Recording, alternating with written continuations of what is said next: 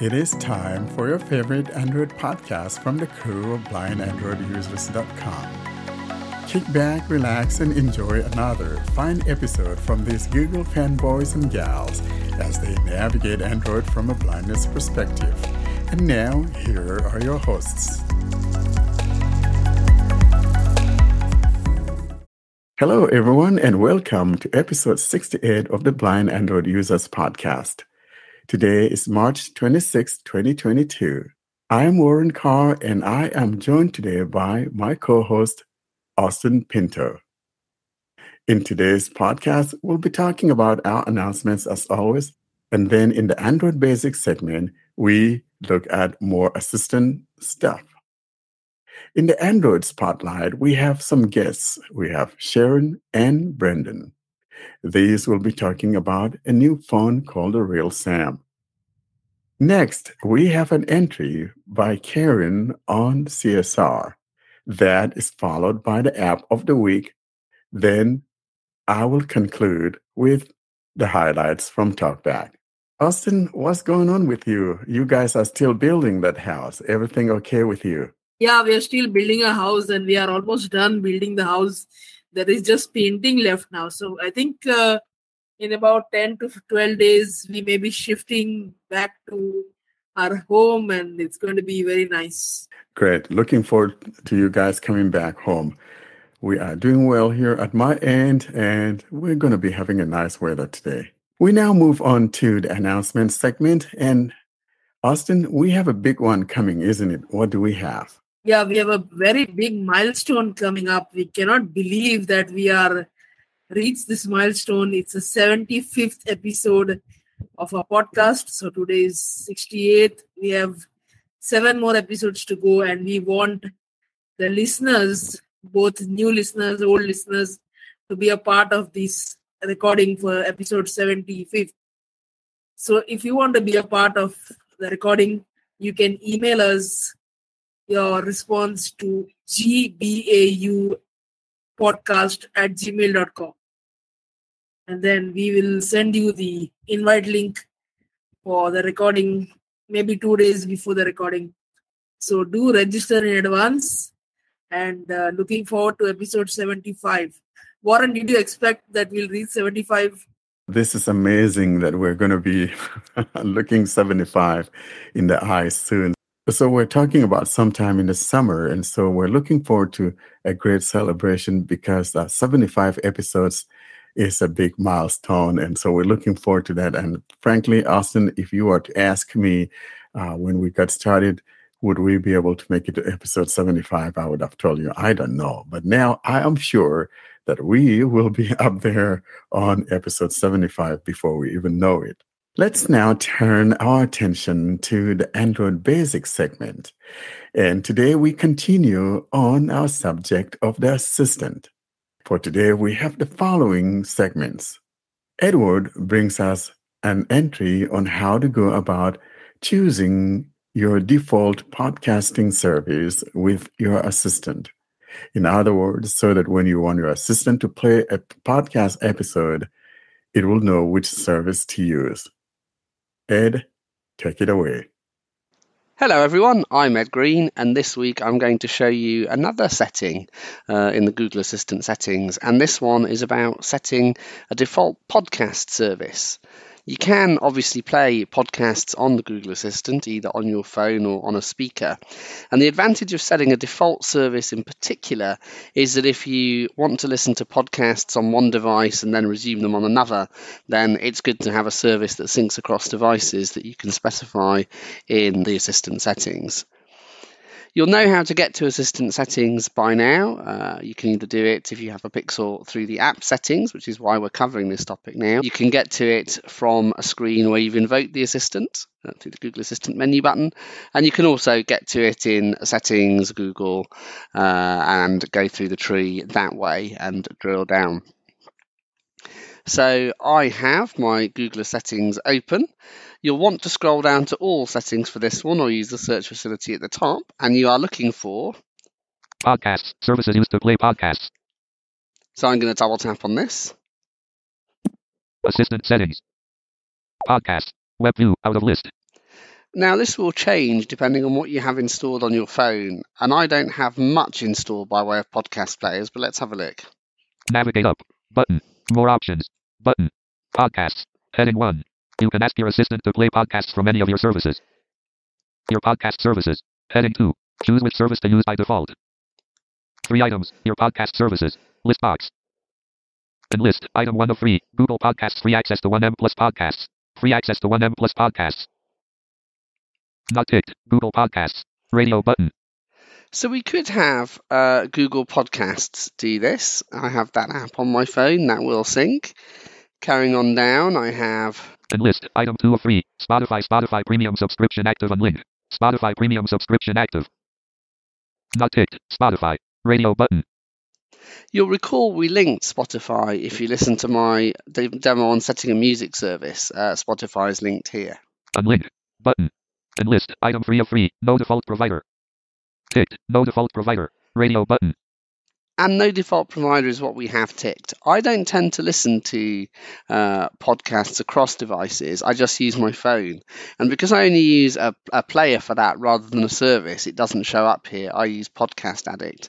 It works a little bit differently in that way, in that I think in the music section it lets you specify uh, or access at least a music app on your phone that's not a subscription service but with podcasts it does have to be a service. So if you you know if you were to install something like a Pocket Casts I, I assume that would show up here.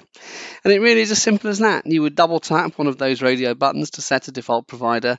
And then whenever you asked your google assistant to play uh, a podcast on any of your devices it would use that provider. Thank you so much for that information, Ed.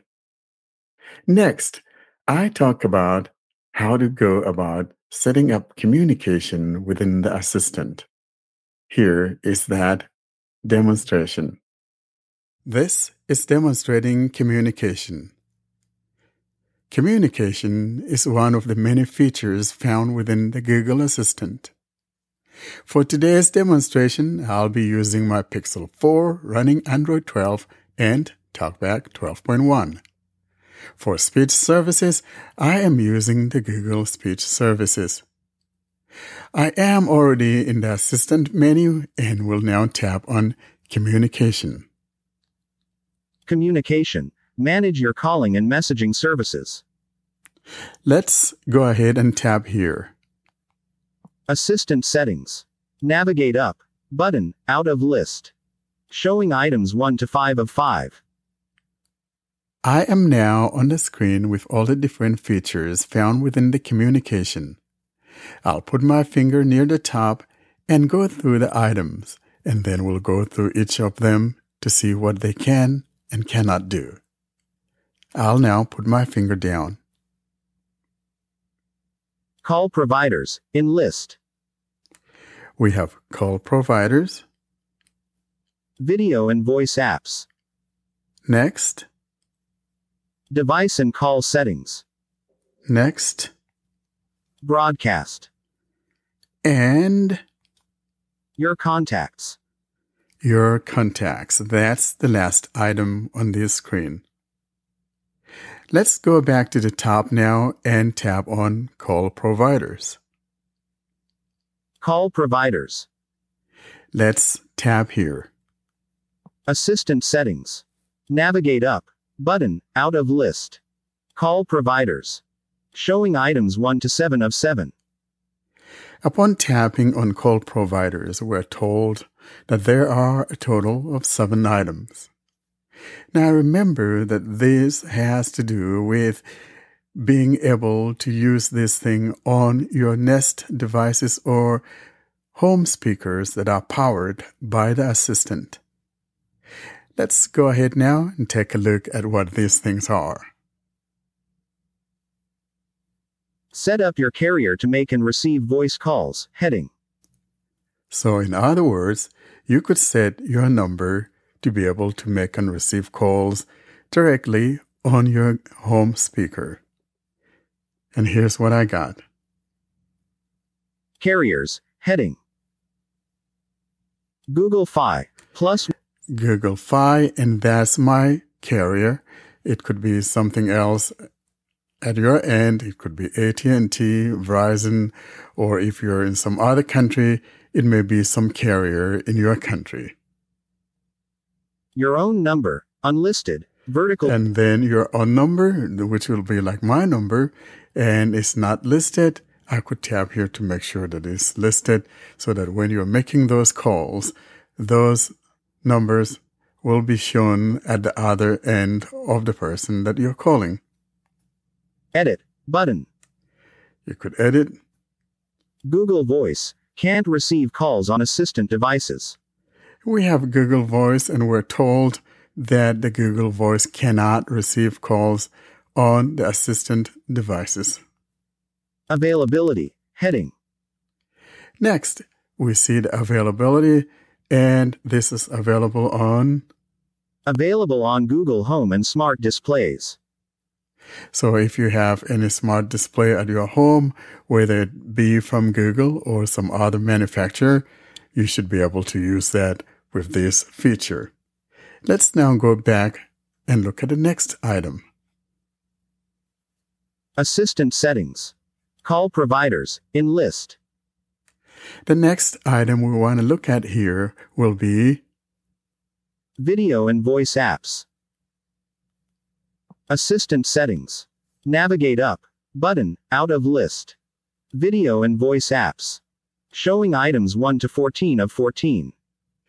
we are on the screen that shows the video and voice apps, and we're told there are a total of 14 items. Let's put our fingernail near the top and go down from there and see the items that we have here. Zoom, create or link account, in list. The first item here is Zoom. In other words, when we tap here, we could link our Zoom account so that we will be able to make calls directly from our Assistant Home speakers. Let's tap here to see what it has. Google. Link your Zoom account, out of list. I'll put my finger down. Link your Google account to Zoom to enable video calls on Nest displays. When you interact with Zoom through your Nest display, Zoom will have access to your camera and microphone during call. Receive basic device information to facilitate your call, such as your device type. You can always unlink your account in settings. Now, toward the middle of the phone are two buttons. On the left, we've got, Cancel. and to the right of that, we've got Link account. link account. So if I tap here, it'll take me through the login process of Zoom, and then my Zoom account would be linked, and I should be able to make and receive calls on Zoom on my home speaker. I'll go back from here. Assistant settings. Zoom, creator link account, in list. Let's move to the next item. Google Duo, plus one 509, Next, we have the Google Duo, and of course, mine is already linked, and so it says my phone number. Let's move to the next. blocked numbers. Blocked numbers, and that will be numbers that you've blocked to not reach you on your Google Duo. Let's move on. Unlink Duo account, delete. If you tap here, you could unlink your Google Duo account so that you shouldn't be able to receive or make calls on your smart display. Let's move on. Linked devices, heading. Linked devices. These will be devices that are linked to your Google Duo account. Control which device you want to use for Duo calls, heading. And you can control which device you would like to use for your Duo calls. In other words, if you have several of these at your home, you could choose which ones should access that Duo and which ones shouldn't. Dining room display, off, switch. My dining room display is switched off because I don't want someone to be bothering me while I'm trying to eat. And so if you have multiple of these around your house, you could switch which ones to be on and which ones to be turned off. Master bedroom Wi Fi, off, switch. That one is switched off as well. Office Wi Fi, off, switch. So, in other words, there are some of these devices at my home that I don't want to be able to receive duo calls on. I'll go back. Assistant settings. Video and voice apps, in list. Let's move to the next item. Device and call settings. The next item here is device and call settings. Let's go ahead and tap here. Assistant settings. Navigate up. Button, out of list. Device and call settings. Showing items 1 to 4 of 4. I'll put my finger near the top. Home, heading, in list. We have home, Only ring when home. When this is on, assistant enabled speakers and displays that you've allowed to receive calls will only ring when your phone is home. This feature requires access to your phone location. and If you turn this feature off after setup, your home may still continue using your phone location for home and away routines. Learn more. in other words, what this means is that if I set this up and when I'm home, when someone calls me, it should be able to ring on my home display. But this only happens when I'm home. So that will need to have access to your location in order for it to work. Now below that in the middle is the setup. Let's just go through the process just for giggles, but I'm not going to set it up. Set up. Button. Tap here. Home. Exit. Button. Out of list. Now let's read what the instructions are. Use your phone location with presence sensing to only ring home devices when you're home. And If you turn this feature on, when your phone isn't at home, the assistant enabled speakers and displays that you've set up with Duo or linked call providers will no longer ring and allow someone else in your home to pick up your calls. and at the bottom right of the screen is the next. Next. Button. We'll tap here. Next. Button. I'll put my finger again in the middle of the phone to hear what the information is. Let's now hear what these instructions here have to say. The Home app will have continuous access to your phone location if you turn on only ring when home. If someone in this home turns on home and away routines, then your phone location will also be used to start these routines in list. Other people in this home may be able to figure out when you're home or not. If you don't want home and away routines to be able to access your phone location, do not turn on only ring when home. Out of list. And next, we tap on the next found near the bottom right. Next. Button. Home. More options. Button. Home. Agree. Button. We are now on the last page of the instructions, and here's the last instructions on the last page. Your phone will tell Google when it comes home and when it leaves. This helps automate your devices and personalize your home experience, like turning off lights when you leave or enabling features like only ring when home. It also helps improve Nest services. You control whether Nest can use your phone's location, and you can turn this off in the Home app's settings.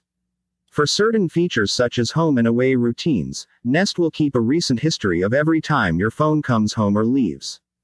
Go to your home's history to review or to presence sensing in your home settings to delete all presence history. To use this feature, you'll need to allow the Home app to have always on access to your phone's location. Don't use this feature if your home won't use it to automate devices. That's the instructions. And then at the bottom, we've got a couple buttons. On the left, we've got, No thanks, button. and to the right, we've got Agree, button. agree. I'll go back. Assistant settings. Device and call settings, in list. We're back to the main screen where we started, and the next item will be Broadcast. broadcast. In other words, you should be able to broadcast home saying, Hey, I'm on my way home, or you want to talk to someone particular at your home, you use the broadcast feature. Let's go in here and see what the broadcast system is. Assistant settings. Navigate up. Button, out of list. Broadcast. I'll put my finger near the top and hear the instructions. Broadcast on personal devices. Send, receive, or reply to any broadcast messages on your personal devices, like your phone. You can always use broadcast on home devices, like speakers and smart displays. And to the right of that is an on off switch, and by default, it's on or I had turned it on. On, switch for broadcast on personal devices. Next, we have Family broadcasting for guests. Guests can send broadcasts from your home devices to your family members' personal devices, such as their phones. They may see family names and profile photos of your family members in the process. Please inform your guests about who's in your family group so they know who'll get the broadcasts. So, in other words, if I have someone as a guest in my house and I'm not home and they decide to call one of us using one of these home speakers, they could just simply see the names of the people on that display and decide to tell the assistant, call so and so. And to the right of that is another on off switch. Off. Switch for family broadcasting for guests. If you want to do that, you turn it on. I'm going back. Now let's move to the last item on this page, and that will be your contacts. Your contacts.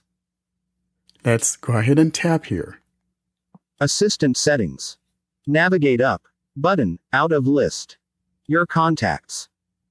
Here we are on this page about our contacts.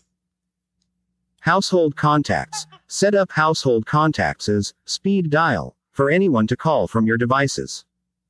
Message. John. In other words, you could tap here to choose people that could be within your contacts so that people can call these contacts from within your home speaker.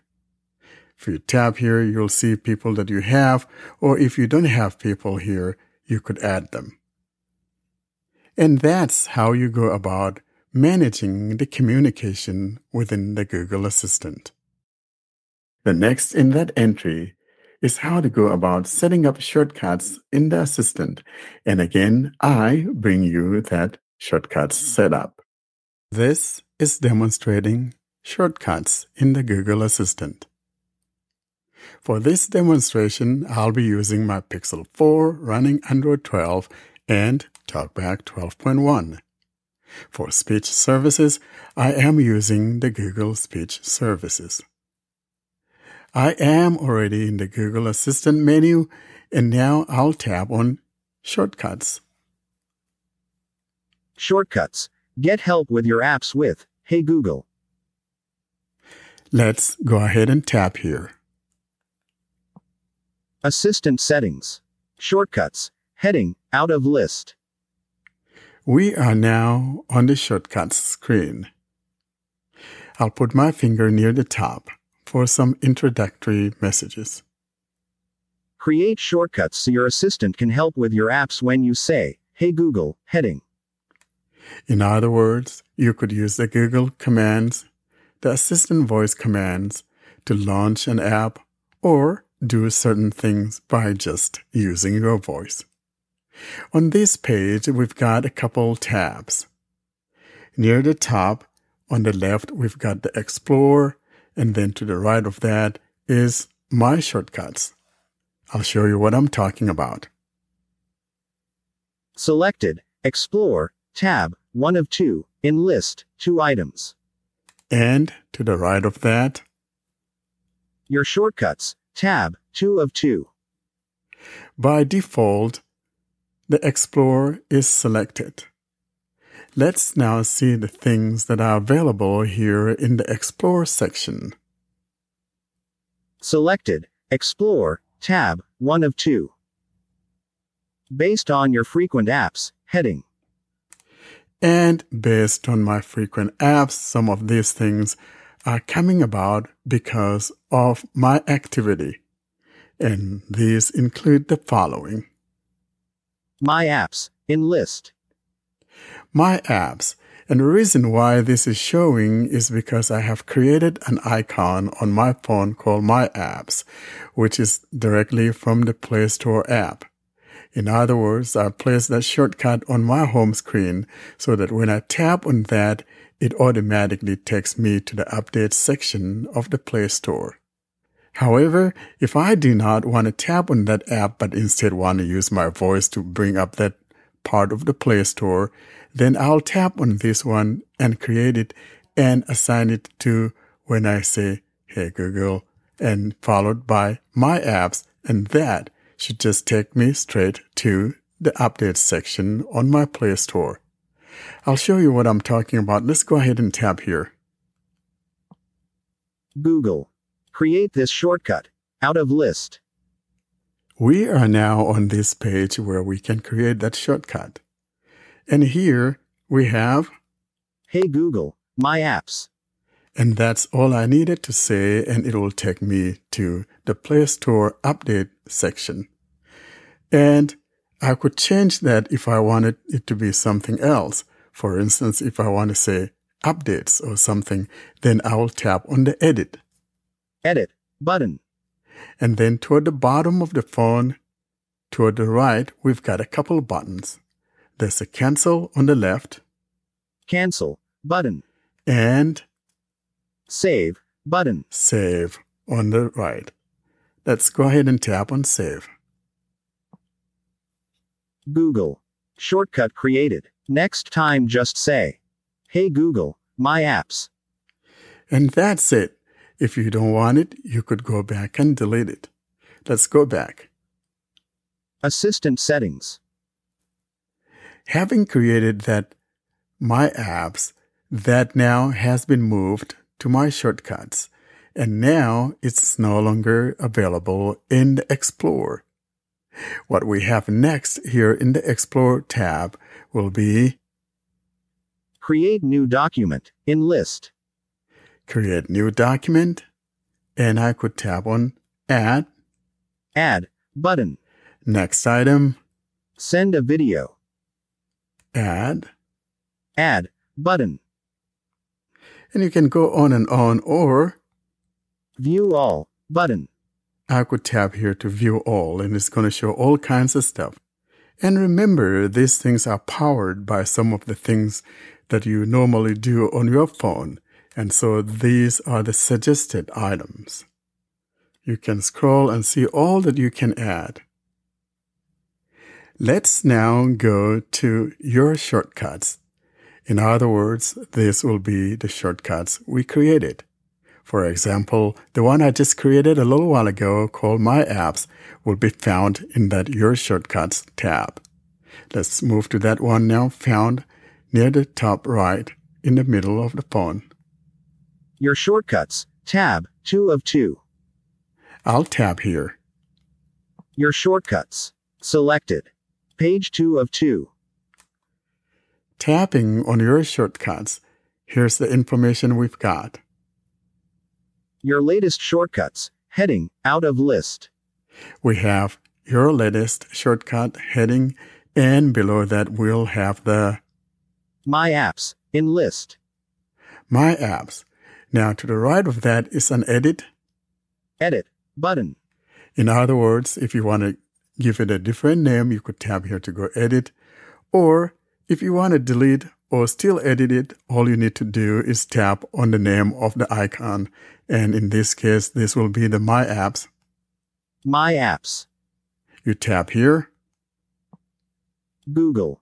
Hey Google. My apps. Out of list. and from this page, you can also edit or delete it altogether. At the bottom of the phone, we've got a couple buttons. To the left, we have an edit, which means you could edit the name of the icon, or you could tap on delete found at the bottom right. Edit. Button. And to the right of that, Delete. Button. delete. I'll delete that so you see what I'm talking about. Google. Delete shortcut.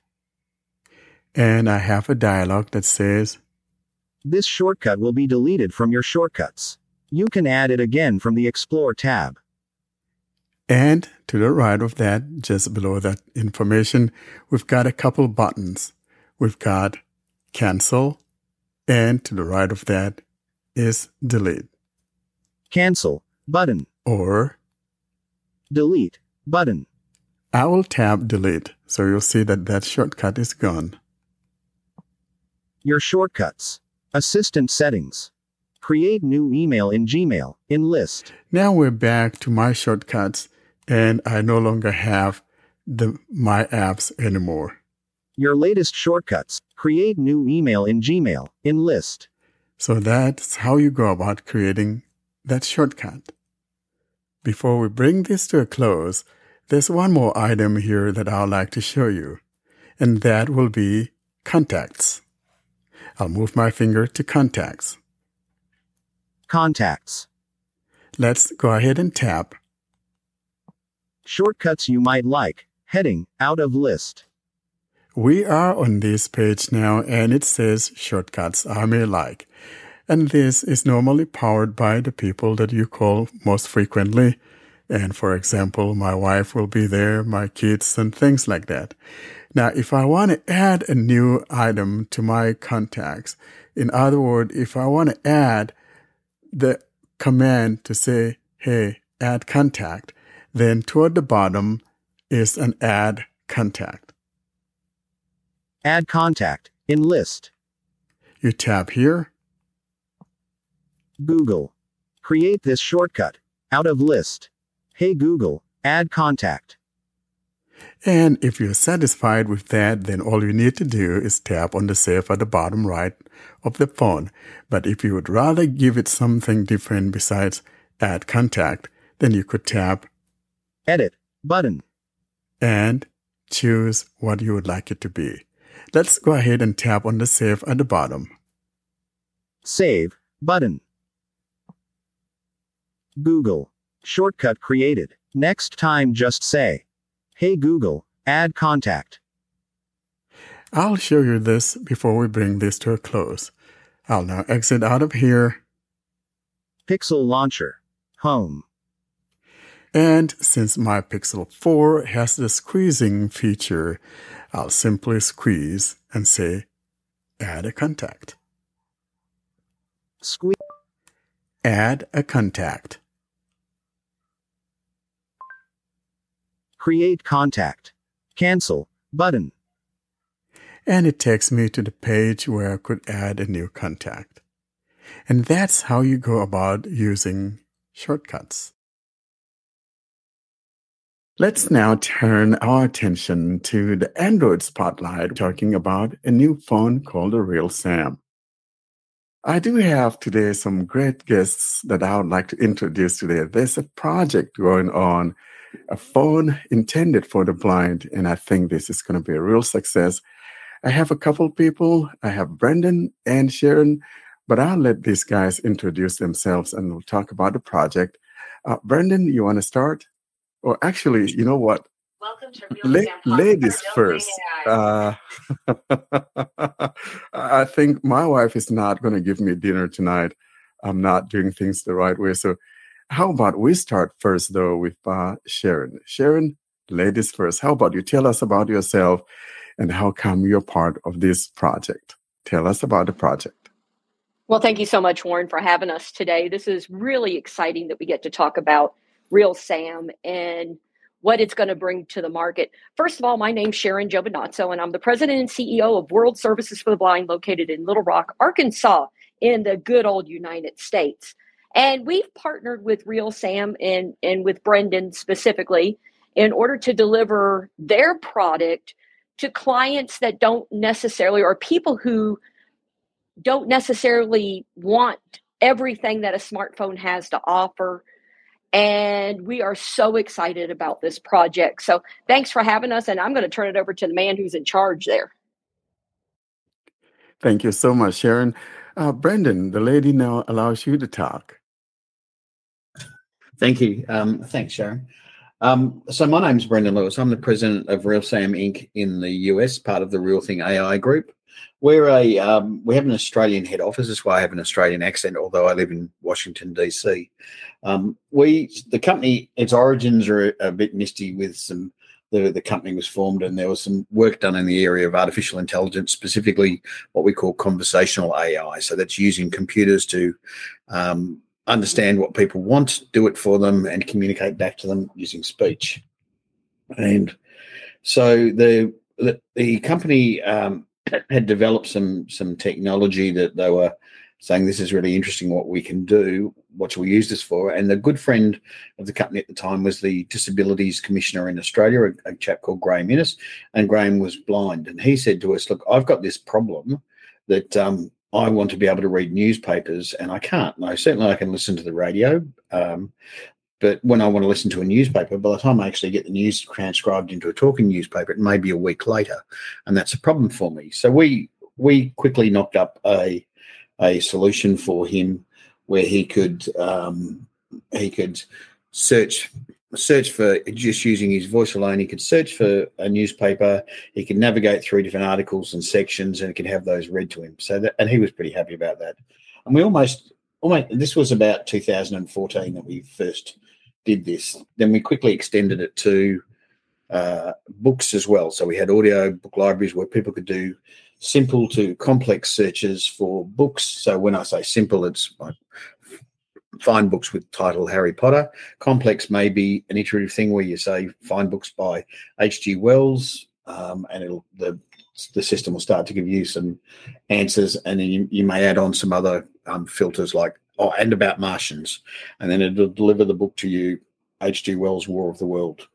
So we were doing that. When we did this, the RNIB in the UK said, actually, weirdly enough, what you're currently doing is exactly what we whiteboarded our future um, product to look like, which they called RNIB in your pocket. So in 2000, uh, in about 2017, we made a decision to expand into the UK and launch what the product was then called was um, RN, RNIB in your pocket. Although fairly soon we, we modified its name to Real Sam Pocket uh, because it was a device that was in your pocket did a lot of things. And we expanded that quite substantially. So we started off with uh, effectively a voice operated media player that you could listen to news a variety of newspapers and um, get books from a variety of audio libraries for visually impaired people. We expanded it out to podcasts and, and radio. Then we added, because we are using a mobile phone, we then added mobile phone features so people could call. Um, call using their voice, send messages, read messages, add contacts to their device.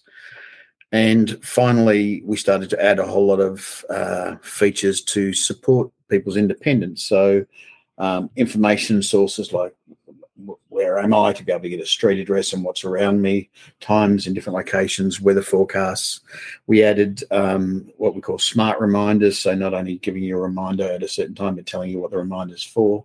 We added navigation tools, a, a point-to-point navigation tool for people wandering around, you know, in the country or in parks or something like that. So it gave as the crow fly navigation. So if there was a certain spot in the park that you liked, you could be guided to that seat or, or something like that. And finally, we started to add some tools to support people in the visual area. So we um, added on the Be My Eyes software so that we run that on our device. Um, and I'm not sure if you're aware of Be My Eyes or not. Um, we uh, added on, we now have on board a video magnifier that allows people to zoom in move about and um, change color schemes. But we also have just, in fact, we've only just included this for the launch in the US. We've now added on an OCR facilities so that you can point the you can point the device at something and have it read out what's on the screen as well. And all, all this is controlled by people's voice.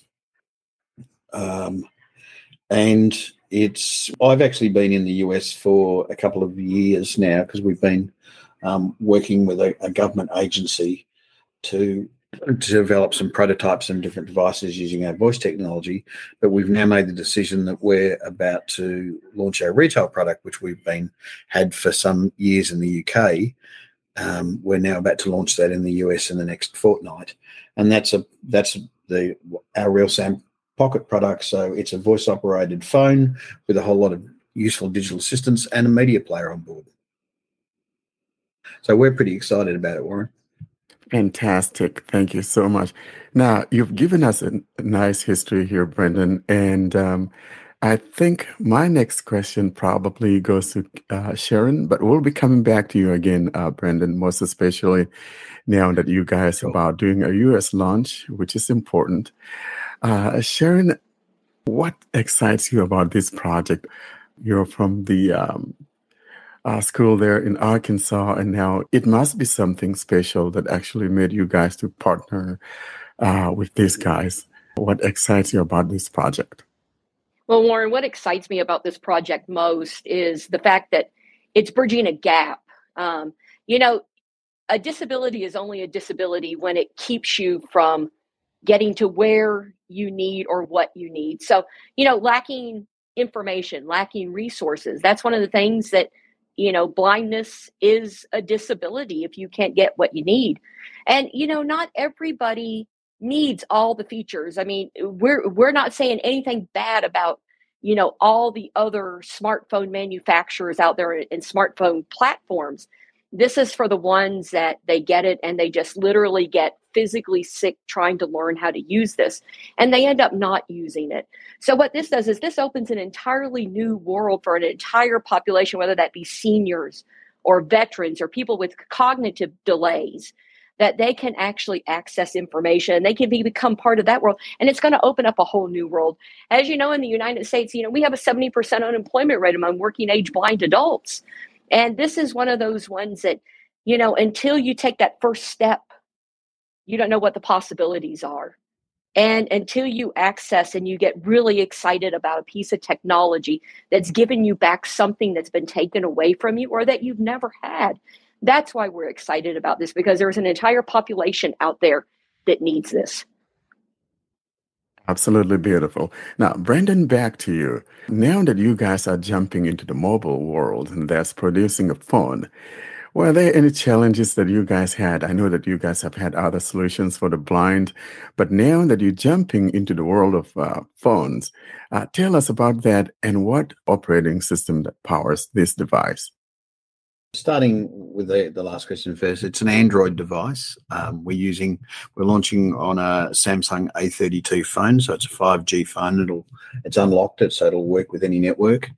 Um, though the the user can't, um, the user can't get to Android. We, we can still there's there's still backdoor entries into it, but the user can't get to Android, um, and that and that's because of our our major challenge is designing seamless experiences for visually impaired people. So from our point of from a design point of view, we've failed if um, the user has to hand their handset over to anyone else and say, um, "Can you please help me?" I, it's um, I, I, don't know what's going on. So, out of the box, the device will allow people to um, connect to Wi-Fi. You can stick SIM cards in it, um, and then you can read newspapers. You can you can read audio books. You can do this from the moment you turn it on. There's nothing to configure.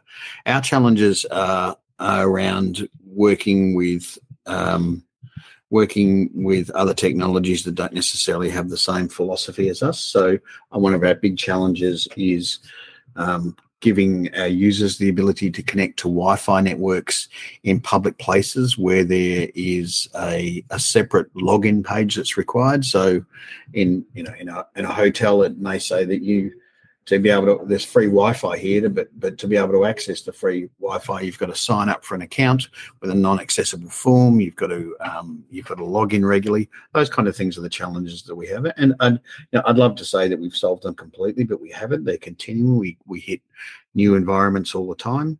Um, there's also each of the the the telecommunication carriers networks are also they all have their own quirks and they do things. So we we see things on occasion that are completely unexpected for us. Um, and we have to deal with them. And most of the time, when we come across these things, it's because one of our customers has a problem. It's not a device isn't automatically signaling, signaling that something weird is going on. It's a customer ringing us and saying, "I'm having an experience and I don't like this experience. Can you help me?"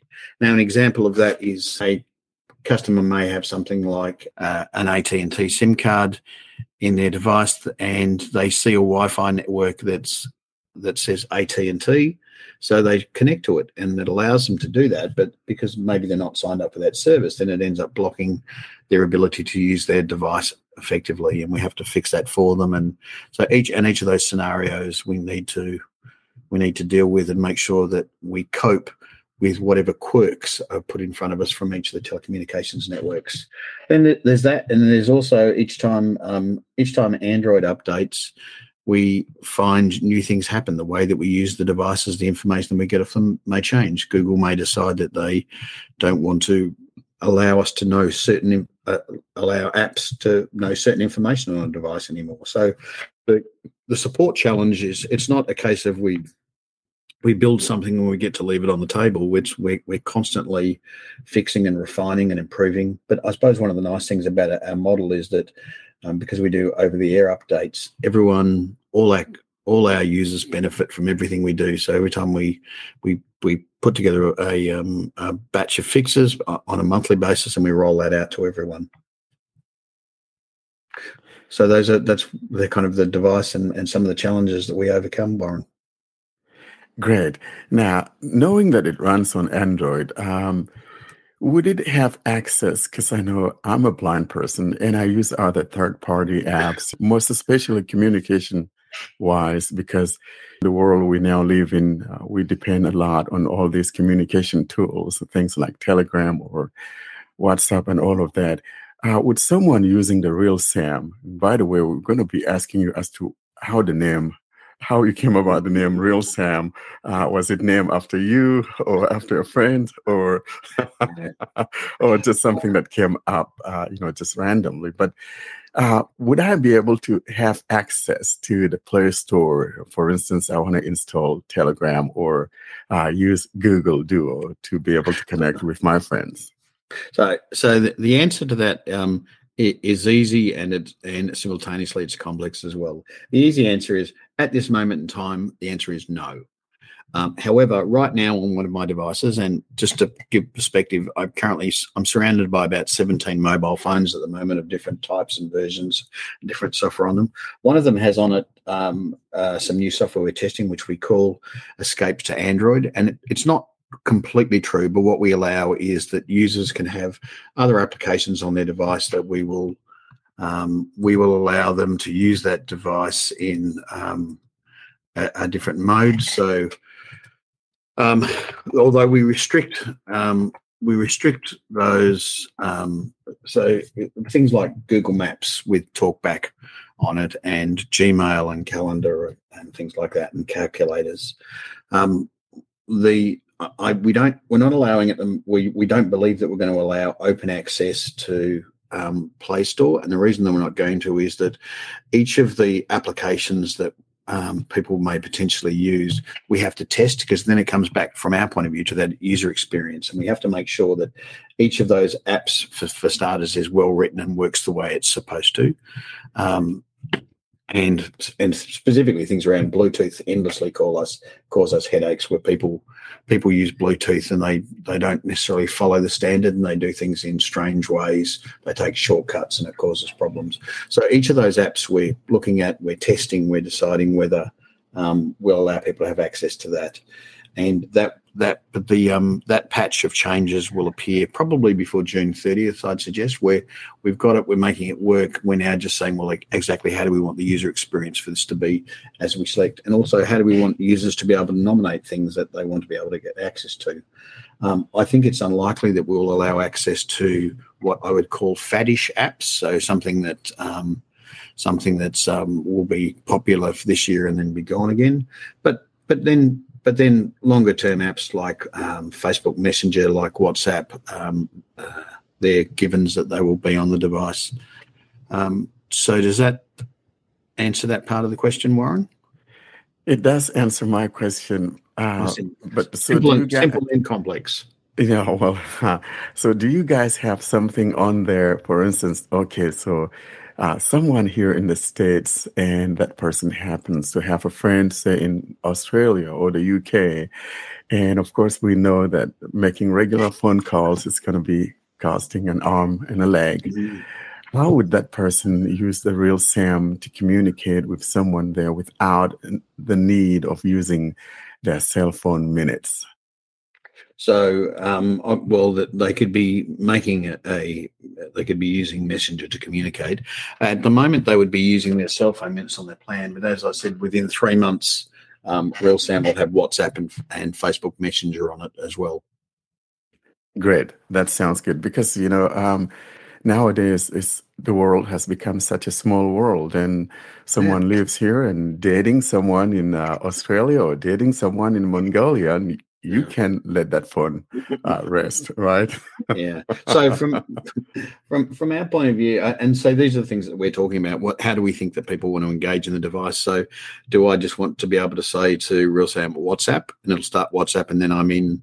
Um, and then I'm in talkback mode, or do I want to be able to give it further commands? So do I want to say, um, call my call my grandmother via WhatsApp, or do I want to say WhatsApp grandmother. We like we need to test those and see how we'll do the voice integration side of it before the app starts to run. Uh, Warren, you also asked me earlier where did the name Real Sam come from. Um, the the word real has been in place since the beginning because the our, our conversational AI engine has what's called natural language understanding. So it was like a, it, the theory is that we have a conversation like with a real person. You use use you're not barking commands at the device you're talking to it and you're asking it things like can i do this? Can i do that? Can you find me books about something? And using natural language. So we call that real. In fact the company the, the parent company's original name was real thing entertainment uh, real thing being our software and entertainment being the fact that we were had a, a, whole lot of media on it. We then changed we decided that we want to emphasize the artificial intelligence. So we changed the the, the group of companies named to Real Thing AI. The particular product suite for visually impaired people, and that's the only product suite that we have, um, we called Real Sam. So it was real for the um, to, as a reference to our technology, and Sam was shorthand for simple, accessible media and because that's where we came from just we said that it to get to media it's it's designed with accessibility in mind and it's and it's designed with simplicity in mind. It also was a useful thing to say we can when you're talking to the device the device on occasion refers to itself as being sam. So you can um, one of the other things that we've we've now got on our, our roadmap is at the moment to operate the device you need to touch the talk button and then speak every time. Um, we don't have to do that though. We did that initially um, to because we didn't want to be snooping on people all the time, and we wanted to be, people to be able to save their battery because always on listening is a bit more expensive on battery. But we've decided that should be a user decision, not ours. So.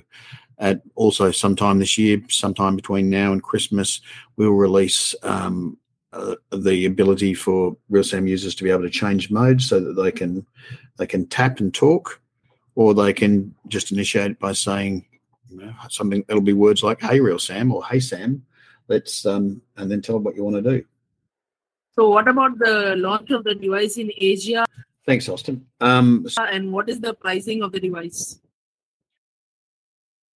Thanks, Austin. Um, so the device, so the device uh, with the hardware requires support, so it won't be launching in in Asia just yet.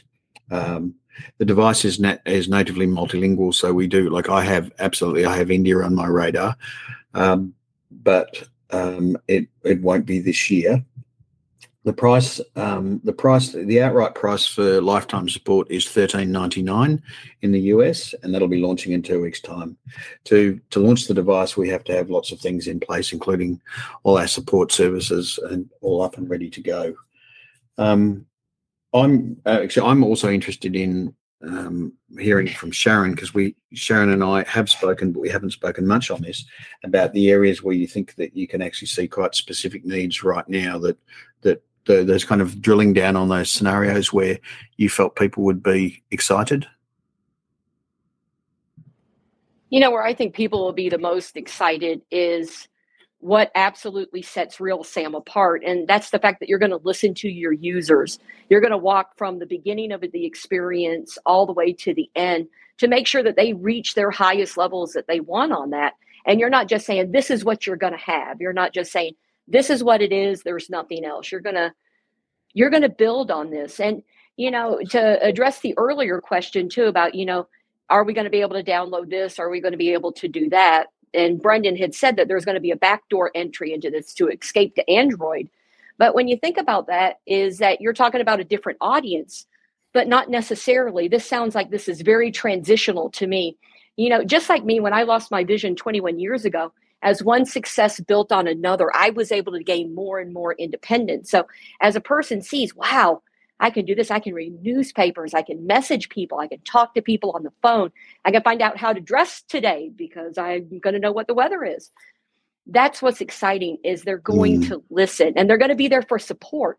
And it's not going to be one of those ones where you just call a general line and they're like, all of a sudden they hear your device talking in the background. It's like, oh, well, that's what the problem is right there. You're blind, and that's what the problem is. That's not what go- this is going to be. This is thought about accessibility from the get go. It's not a retrofit. If anything, it's a retrofit to being blind with a sighted product, but accessibility out of the gate. And that's what's so exciting is because this is going to open up the door for so many people.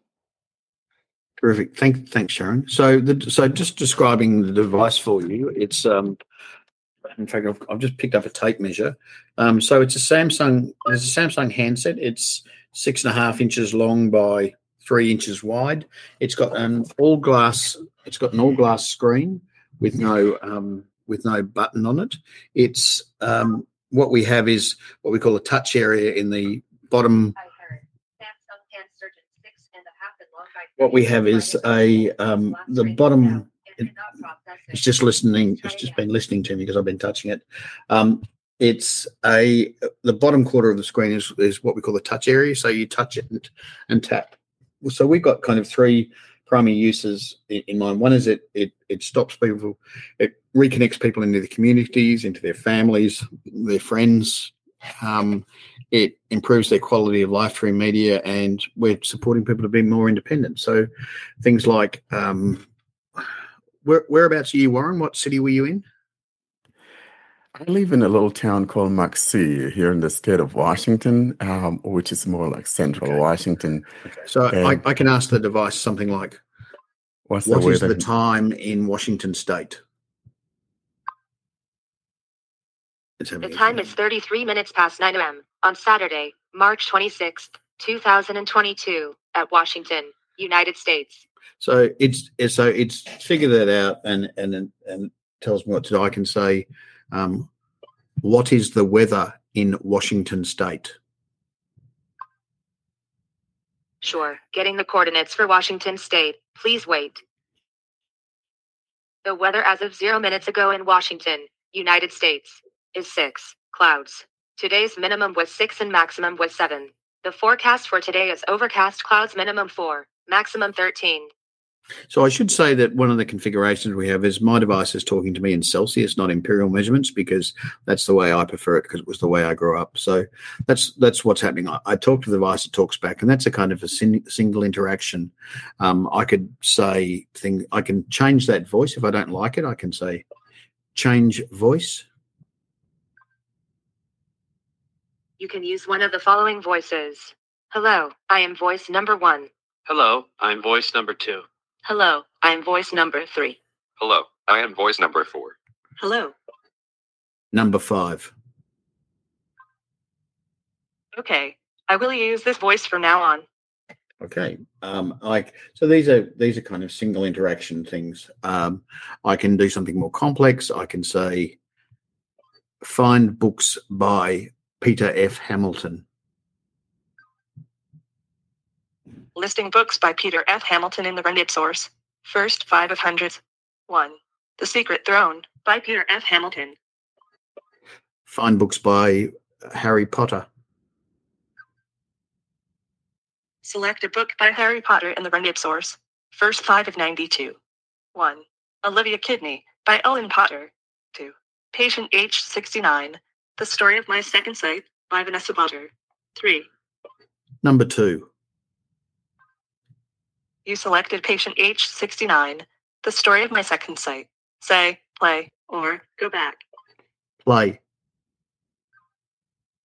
Reading patient H69, the story of my second sight.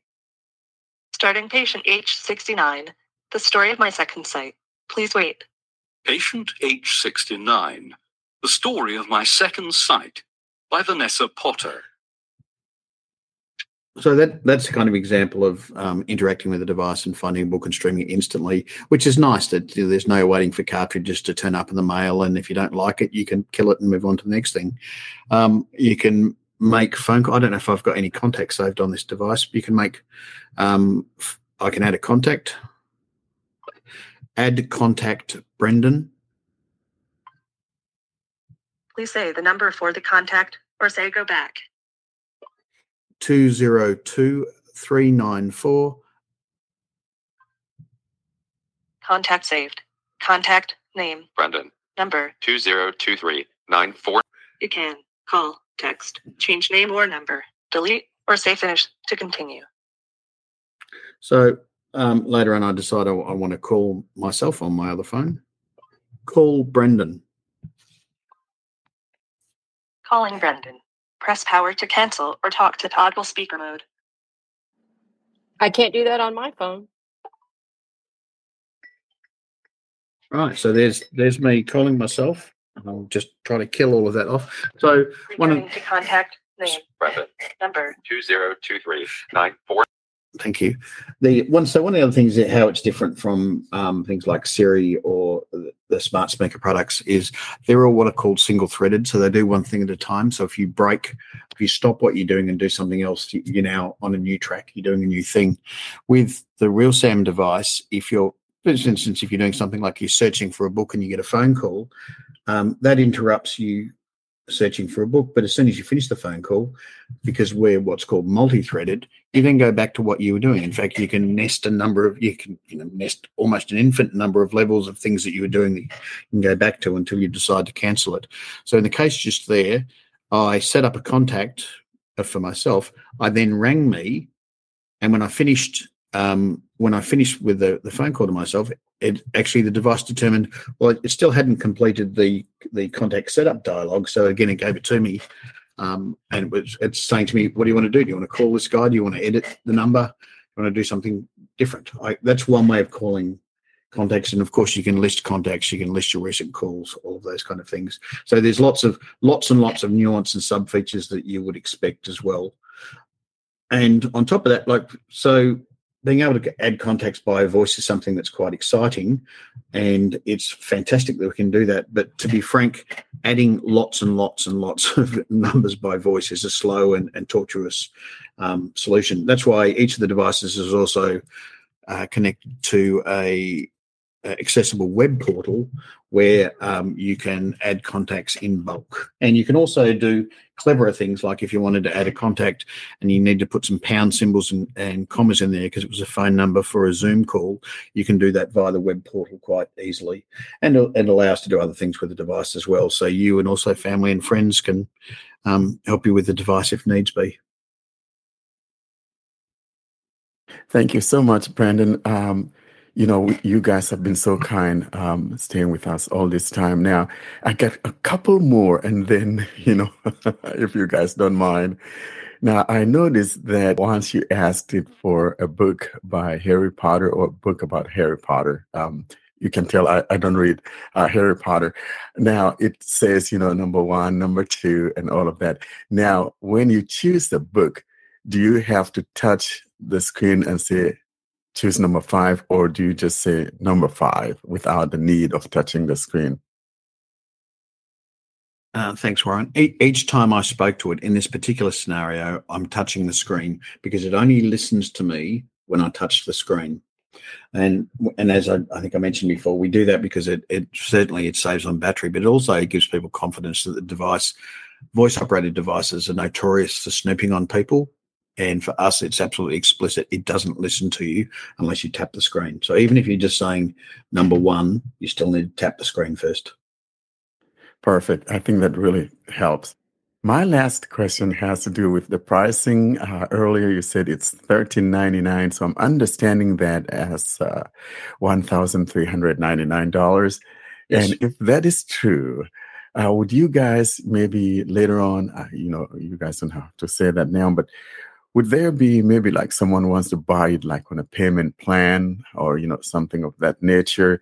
um, a lot of blind people may not be able to get this in one shot. Would there be any portal for them to like pay monthly or whatever? How are you So guys going to do with that? So there's there's a, there's a couple of ways I'll answer that question. Firstly, the um, at launch, the way we're distri- we're um, the way that we're selling the devices via our distributors, uh, a variety of assistive technology distributors and partners around the US, and maybe something they wish to do to wish offer a finance package. We know that we eventually will. We sell the device. Um, we in the UK we sell a device with a with financing in place but the financing is dependent on you using the O2 Telefonica network, which is a, a solution that we that we can't go ahead with on, on the US, and we probably all in all didn't necessarily want to, um, mostly because we just didn't want to lock people into a, a network. Um, but in the UK, Telefonica has quite a nice offering where they they package it up together, and about eighty percent of customers buy it in that finance solution. So um, we know that we will go there. We're just not doing that at launch.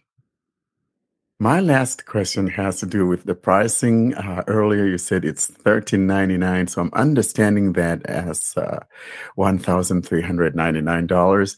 Yes. And if that is true, uh, would you guys maybe later on? Uh, you know, you guys don't have to say that now, but would there be maybe like someone wants to buy it like on a payment plan or you know something of that nature?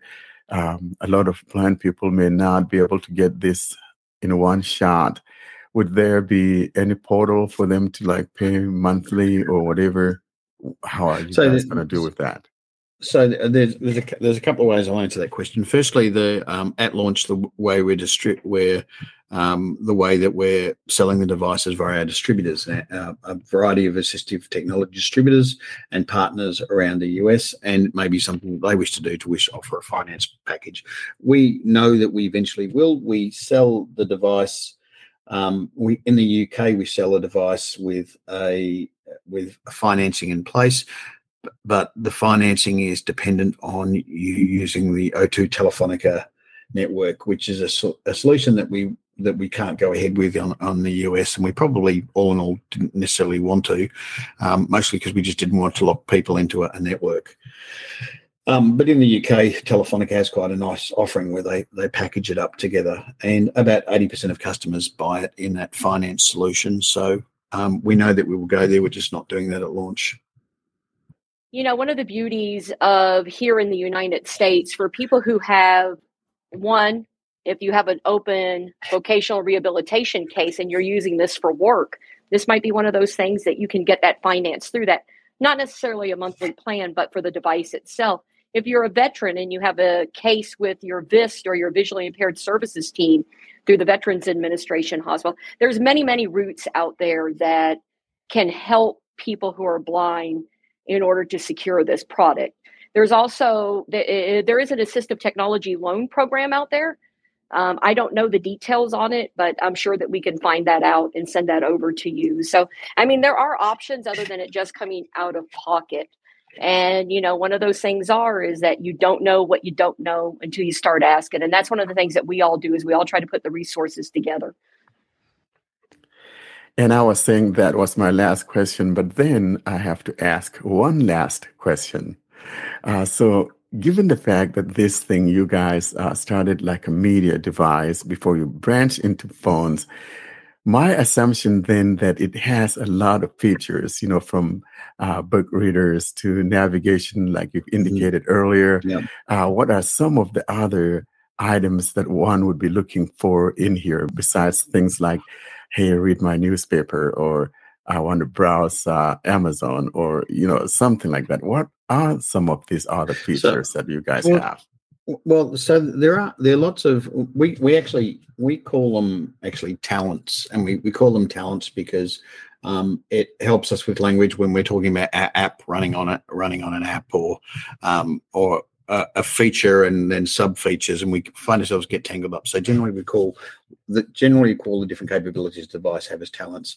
And our talents are, comp- are complex as well. So there's things like when you're um, reading, uh, you're streaming a book, you can place one or one or more bookmarks in a book, and you name your bookmarks, and then so you can say, "Here's an interesting bit," or maybe it's a um, maybe it's a text that you're reading for the school, and you um, you there's different reference points that you want to put throughout the book. So you can have lots of bookmarks. We can also have one or more bookshelves. So you could have um, I like comedy, I like science fiction, and here's um, books that I'm using for school or management books, non-fiction books. So I can have one or more bookshelves. I can add my um, I can add all my books into there. So we have those kind of features, and the, the same thing for um, podcasts and newspapers and, and radios. There's different there's lots of different sub features. We also have lots of content sources. So, and we when we add content sources, um, users uh, don't need to do anything. They just simply appear that this is now a new library that you can access. So if you say list libraries at the moment, it'll give you a handful of libraries that you can you can work with. Um, I would expect within a month, um, I will have another um, maybe five libraries available in the US that we're working on at the moment. Um, in fact, I'm working on a package with um, for uh, libraries in a whole lot of different languages as well, which is I've got some we've got some licensing considerations we have to take into place. For instance, if you wanted to if you wanted to listen to books in Italian, it, then we'd have to determine what the licensing arrangements were. Was that was that library that was providing the Italian books providing it to Americans on American soil? If you're American overseas, if you're someone from overseas on American soil, there's there's there's there's many headaches that we need to deal with the commercial side. Um, but the the features, you know, the features that we had, um, I've gone through most of them. Uh, I think with like the magnifiers and Be My Eyes, um, which I think is a fantastic tool. Um, we also have the ability to put other things on as well. So as part of this, um, what we call Escape to Android, we're also looking at putting on a variety. You can connect to hearing aids via Bluetooth, but we're also looking at um, being putting the hearing aid apps on the device for some of the for the major hearing aid providers the hearing aids that uh, um, the VA prefers and things like that will have those apps natively on board, so people can optimize their hearing. Because our, our, our, target audience is really people who have lost their sight through aging, um, and that's where our sweet spot is. We're t- we're trying to make the device work as well as we can possibly for them. So what you know, if they have a hearing impairment as well. Um, how do we optimize for that? Things that are, are interesting to them. There's, you know, there's no not much point putting um, there's not much point putting global news services on a device if, um, or just global news services on a device if people just as equally want local news. They want to know what's happening on the other side of the planet, but they also want to know what's happening at number 27 down the road, um, that kind of thing. We also have one of the things I haven't talked about is we have a community information service which will allow um, our partners to build up information for both regions and for organizations. So um, you could say we it's we call that particular talent tell me about. So if i said um, tell me about arkansas the device will be able to respond with um, you know i've got a number of things about arkansas. The capital of arkansas is blah. Um, there's some information on, on, world services for the blind um, if you select that you can in fact like a pyramid structure of information that you can drill down on so all sharon's content for the world services to the blind um, anything that's appropriate and suitable, we can actually bring onto the device so that people can find out about things. And that's not just, you could ask it about, tell me about World Services to the Blind, and you get that information. But you could also say, tell me about Arkansas, and it would give World Services to the Blind as one of the options. So um, and that's that's very nascent for us. Um, but it's something that we're quite excited about because it allows us to reach out and truly partner with other organisations rather than having rather than having from our our side of the table just a um, a, a commercial relationship. We want to have much more than that because at the end of the day, um, we want to we want to do good in the community as well. So. Um, you know, so if people say if I'm going to go to Arkansas, I want to I want to know that the capital is Little Rock and the, the World Services the blind are there. And if I drill down further, I can find out that Sharon's the CEO, those kind of things. And I can find out where the podcast in, is and then subscribe to the podcast So the entry point for subscribing to the podcast can be via the tell me about talent rather than um, just asking about podcasts. Now, before we bring it to a close, I am really uh, thankful to you guys. And gosh, you couldn't have asked for a better person to be a partner uh, than Sharon. I like that passion that Sharon has. Um, no wonder, Sharon, you are the CEO of that place that you're at. And frankly, I really like your passion that you bring to this project. And uh, uh, Brian, uh, Brendan, rather, uh, Brendan, how do people contact you? How do people find out more about this um, uh, project? I know we're going to be putting you guys' um, website or address in our show notes, uh, but could you verbally tell people how they could access where you guys are located? Absolutely. So, and, and look, we're we're incredibly happy to have um, Sharon and World Services Services of the Blind. I've always found Sharon to be incredibly passionate. So, um, we're we're excited about that. So the easiest way is to um, go to our. You can we just register our details on um, our website if you like, and we'll and we'll send information. We're not we're not in the business of heavily spamming people. We're in the business of letting people have information. So you could do that there. You could also contact us. So our website address is www.realsam.us. So realsam is one word, R E A L S A M dot US.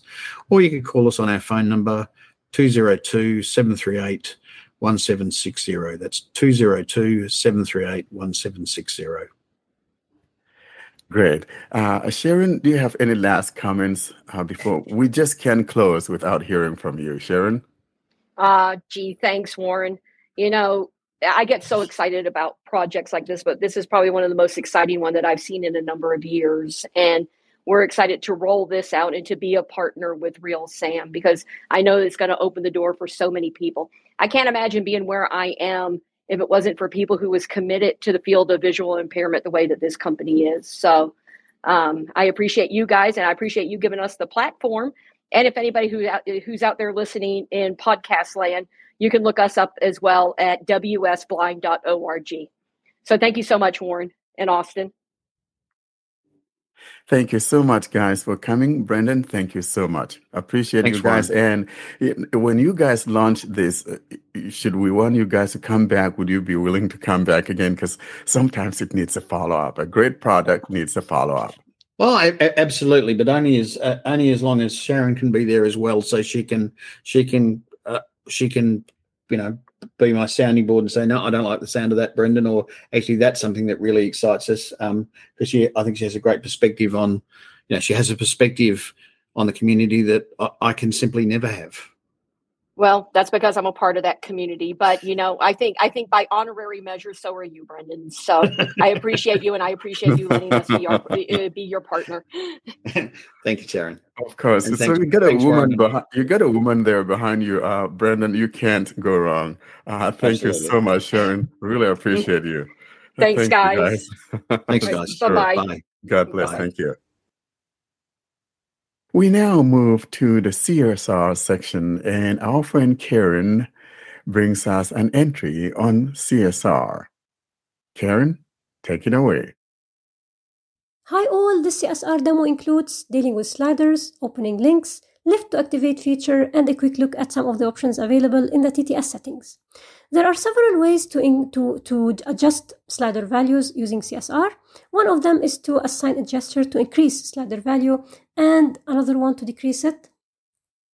After you focus the slider, just use the assigned gestures. Also, after focusing the slider, you can go to the main menu, then select either increase slider value option or decrease slider value one. Um, if you are using the alternative element navigation mode, um, you can use the default type to adjust the slider value. In the alternative element navigation mode, we move between navigation types, or which is called in TalkBack granularities, by swiping up, then down, or down, then up. And to move in the specified navigation type, we swipe down for the next or to increase, up for the previous or to decrease. This is the case if we are using the, the invert swiping gestures option. If not, swiping right, swiping right is to increase or for the next, left for the previous. Discard and back. I should include the default as one of the navigation, navigation types.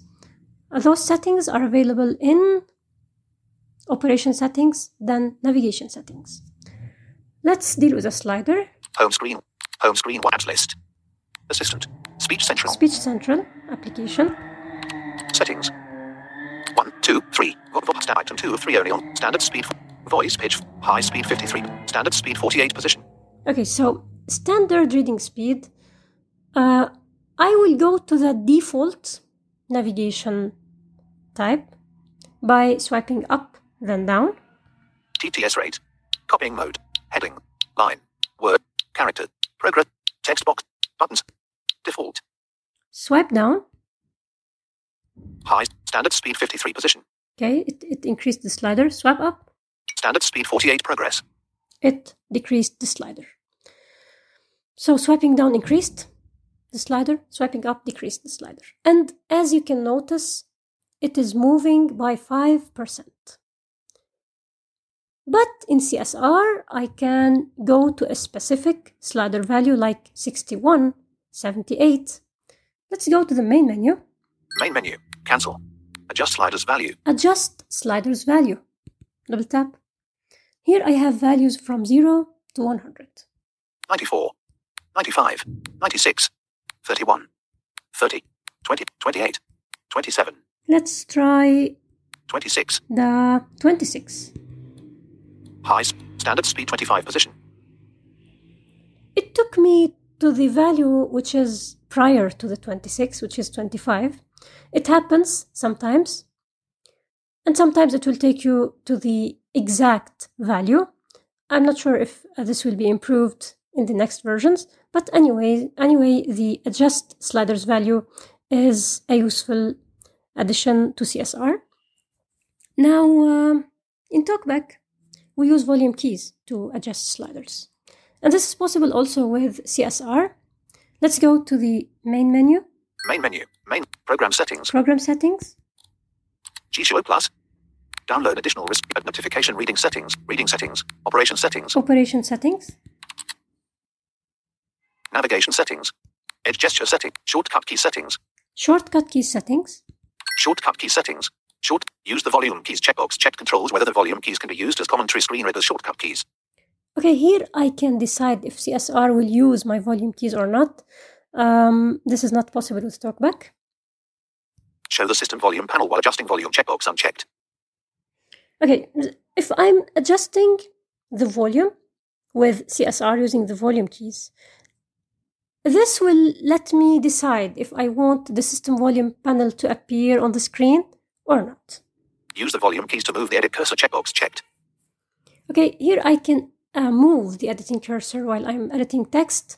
Um, and at the same time, checking this option will let me will let me adjust slider values using volume keys. So the same option is to uh, let me move the editing cursor using the volume keys and adjust slider values. Now let's move to opening links. We have messages that contain links in the text, um, tweets containing links, YouTube video descriptions.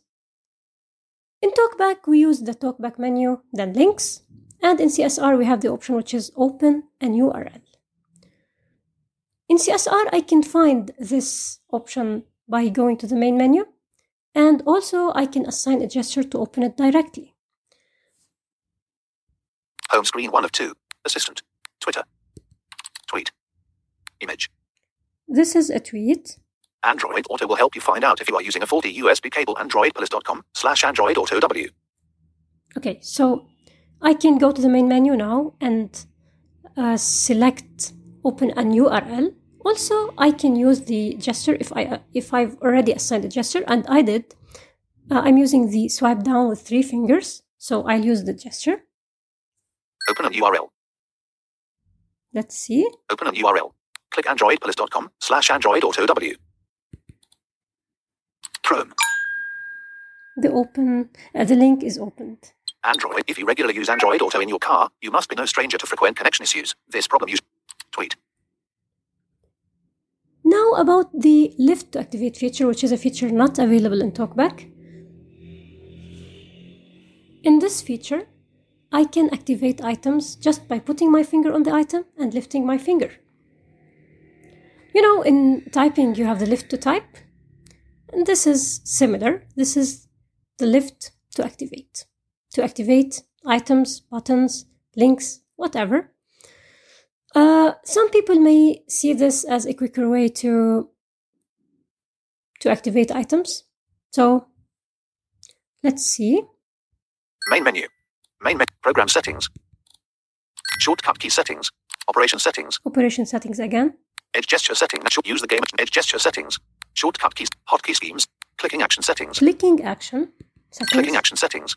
Clicking a single tap activates the focused item checkbox. Unchecked controls whether clicking only once on the element activates it. Okay, so this is similar to single tap activation in TalkBack. Lift your finger to activate the item under a checkbox. Unchecked controls whether lifting the finger off the screen activates the element under the finger. If the finger is kept on the screen for a certain time, the element is not activated. Checked. So after checking this option, just by touching the item and then lifting my finger, the item will be activated. If I keep my finger on the item for uh, a longer time, this will ignore the activation of the item when I lift my finger. I can swipe also normally and use the double tapping method. Use the raw click instead of accessibility click checkbox unchecked. Perform the long click action when finger stays on an element for a long time. Checkbox unchecked controls whether the long click action is simulated when your finger stays on a given element for one second. Okay, this one, if I want the program to longer press the item if I keep my finger on it for more than one second. Display the shortcut menu on display. Double tap and hold delay 500. Lift your finger to activate the menu option under a checkbox unchecked. Okay, uh, if I don't want to use lift to, act- lift, lift to activate for everything, I have some options here. I can just use lift to activate to activate options in the menus of CSR, like in the main menu. Lift your finger to activate the software navigation key under a checkbox unchecked. I can just lift, use lift to type to um, activate the back, home, and recent apps buttons. Clicking action settings. Okay, so let's uncheck the lift to, ta- to type, uh, the lift to activate. I will put my finger on the screen. Dis- display the perform the long click action. Use the raw click instead of accessibility click checkbox di- use the raw click and lift your finger to act unchecked. When I found the item, just I I took my finger off the screen and it was activated. I have in the main menu the lift to activate, but if I activate it from the main menu, what will happen is, that the, this uh, mode will be temporary. So when I turn off CSR and turn it on, um, it will return to the normal mode. And um, yeah, this is useful if I want just to use it for some time and um, just to return to the normal mode after I finish. Yeah, and I can also stop using the lift to activate mode after turn it, turning it on from the main menu, also from the main menu. Uh, let's go to the last thing that I want to talk about, which is some options in the TTS settings. Operation settings. Jieshuo Plus. Advanced setting. Feedback settings. TTS general TTS TTS settings. You know from previous episodes that CSR can use two TTS engines, the primary one and the secondary one. And you can use just a single TTS engine. And here I can select the options related to each of the TTS engines. Navigate up. TTS, TTS engine allows to set the main TTS engine used to read content. In case the TTS engine fails, TTS engine. This is for the main TTS. And if I'm uh, TTS if I want also I can decide here if I want to use only a single TTS engine. TTS engine allows to set the use a single TTS engine checkbox checked. TTS rate acceleration. This function is to TTS rate. TTS rate, TTS volume ratio. the TTS volume, TTS pitch. the pitch, Audio ducking checkbox unchecked controls whether the volume of all other sounds is lowered while the program is speaking. audio ducking. Use accessibility volume checkbox checked. If I want the accessibility volume channel to be used. If I, un- if I uncheck this, the media volume will be used. Media volume is useful sometimes, like uh, if I want to use or to record the screen and use internal audio recording. So by using the media volume, by unchecking the accessibility volume and using media volume, I can capture the CSR sounds and CCR and the speech. Use the proximity sensor checkbox unchecked control. Stop reading when touching the screen checkbox checked. Prevent the screen from locking while speaking checkbox on TTS engine. Okay, so uh, let me talk about the volumes. In, in when I adjust the volume using CSR, if CSR is using the volume keys, when I press the volume keys, the media volume is changed. And if I want to adjust the accessibility volume, I should put my finger on the screen and press on the volume key while my finger is still on the screen. So by this way, I change the accessibility volume. TTS volume ratio. TTS settings. Secondary TTS engine allows to set a secondary TTS engine used for reading notifications and other secondary content. Setting the same engine as the main voice engine is equivalent to using just a single TTS engine. Here I can assign the options related to the secondary TTS engine, like I, I can uh, let it use the media volume and the main TTS to use the accessibility volume. System TTS settings. Here I can go to the text to speech engine settings of my device. Speak TTS settings. Read emoji checkbox. Read custom symbol definitions. Custom symbol definitions. Set. Other settings.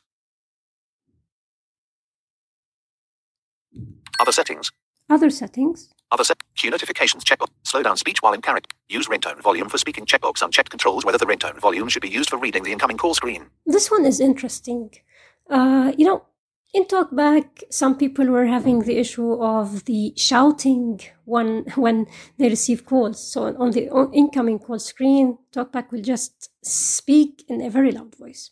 So here I can decide if I want my CSR to use my ringtone volume when I'm in the incoming call screen or not. So it, if I don't use this one, it will stay on the volume that I assigned. Either it's the media volume or the accessibility volume. Mute commentary screen reader while recording is active checkbox unchecked. Use the enhanced accessibility volume control checkbox checked if the accessibility volume fluctuates frequently. You can try to enable this option. If I'm having issues with accessibility volume, I can uh, enable this one, the enhanced accessibility. Enhanced screen locking prevention mechanism check. Read numbers as single digits checkbox. So this was my demo related to adjust, uh, adjusting sliders with CSR, opening links, lift to activate feature, and some options of the TTS settings. Thank you so much, Karen. Appreciate that from you. We now turn our attention to the app of the week, and this is by popular demand. And today I'll be talking about Legere, formerly known as Voice Dream Reader. Now, here is the demo of Legere. This is demonstrating Legere, formerly known as Voice Dream Reader. For today's demonstration, I'll be using my Pixel 4 running Android 12 and TalkBack 12.1. For speech services, I am using the Google TTS or the Google Speech Services. I am on my home screen now and will navigate to a folder called ebook readers. Tap here and go find and tap on Legere or simply Reader. Folder ebook readers, four or more items. I'll tap here to activate this folder. Kindle. Upon tapping on that folder, we're told Kindle. That's the first item in this folder. I'll move my finger to the right of that, and that will find Reader. That's the name of the icon for Legere, formerly known as Voice Dream Reader. Reader. I'll tap here to activate. Reader. Legere Reader. Image. Reader. Select a voice. I'll put my finger down Legere Reader comes with one high quality voice of your choice. For your language, the most popular male and female voice are listed below. Voice files are large. Please download over a good Wi Fi network and be patient. In other words, the Legere Reader gives you one voice for your reading needs. These voices are from the Acapela Group. Let's now move our finger down and see what we have. Language. We have language, and there's a drop down. Drop down list. English. If your language is not English, you tap here to go change and select your own language. Below that, we have Voice. This is the voice heading. And this is where you could listen to the sample of the different voices. And here we have Drop down list. Sharon for language. we have Sharon for the language for English, and below that Download. Button. you could tap this to download Sharon if that's the voice that you want. Next, Play sample. Button. There's the play sample. If you tap here, you're going to hear what Sharon sounds like. And below that, Other voices. Button. we have other voices. So if you want other voices, you tap here to reveal those other voices. Reader. Navigate up. Button. I have tapped on the other voices and let's look at what these other voices are. Starting from the top, we've got, Lisa Acapela. We got Lisa. Play sample. Tap on play sample. Reader. Hello, I am Lisa, the female Australian English synthetic voice from Acapela. Efficient, fast, and of very high quality. I can read whatever you want. I have good news for you. You can try me out. And if you like Lisa, for example, then Free. Where it says free, you could just tap there to download it. Next, Tyler Acapela. there's Tyler, Play sample. play a sample, Free. and free, Deepa Acapela. Deepa, Play sample. play a sample. Hello, I am Read. Deepa, one of the female Indian English speech synthesis voice from Acapela. Efficient, fast, and of very high quality. Why not try me out with your own words in the context of your application? There are several of these voices, and these are from Acapela, as I said earlier. And you could just scroll down, that is, put your two fingers in the middle of the phone and then glide those fingers upward, and that scrolls down the page. And you can try all the voices and or play the samples and see which one you prefer. And once you find the one that you like, then you move your finger to the free or swipe till you hear says free and just tap on that to download. I'm not going to go through all those voices because we'll spend all of our time just playing samples. I'll now go back and I'm actually going to download the Sharon for my voice. Download. Button. And I'm downloading Sharon. I'll tap here. Voice Sharon. Downloading. 70%. Progress bar. There we go. It finishes my download. And now we're on this page that says, Legere Reader Quick Reference. Heading 1. This is a quick reference. In other words, you can go through this and get familiar with it. But for now, though, I'm going to go ahead with showing you the tour. So I'm going to close this quick reference by going back. Reader. All items 1 over 1, filled down pointing triangle. I am now back in the main UI of the app, and there's one free book, and that is The Pride and Prejudice. Pride and Prejudice. 12 hours 34 minutes and 14 seconds. Jane Austen. Enlist. We're told that this book will take 12 hours to read. However, let's go ahead and look at the UI. Let's see what we have here in the way of buttons and things like that. At the top, we've got some buttons. On the right, we've got three buttons. To the rightmost, we have more options. And to the left of that, we have sort. And the left of that is bookshelf. And that's the display that we're actually in. More options. Button. Going left, Sort. Sort and Bookshelf view. bookshelf view. Now above the displaying item, which in this case is that Pride and Prejudice, just above that on the left is the search. Search. Button. Out of list. Those are the four buttons that we find near the top. Let's now go ahead and tap on the more options before we go to the last button at the bottom right of the phone. More options. Button. Tapping on more options. Manage my voices. Upon tapping on more options, we're landed on Manage My Voices. In other words, I could tap here to go choose a different voice. Let's go down and see what else we have here in this menu. Content sources. Content sources. In other words, we could tap here and see the different sources from where we could choose to read or download books from, and that includes the likes of Bookshare. We'll come back to it though, but let's go through the items and see what we got. Settings. Settings. Help. Next. FAQ. Next. About. Next. Contact us. And Write a review. write a review. Let's go back now to settings and see what the settings has. Settings. Settings.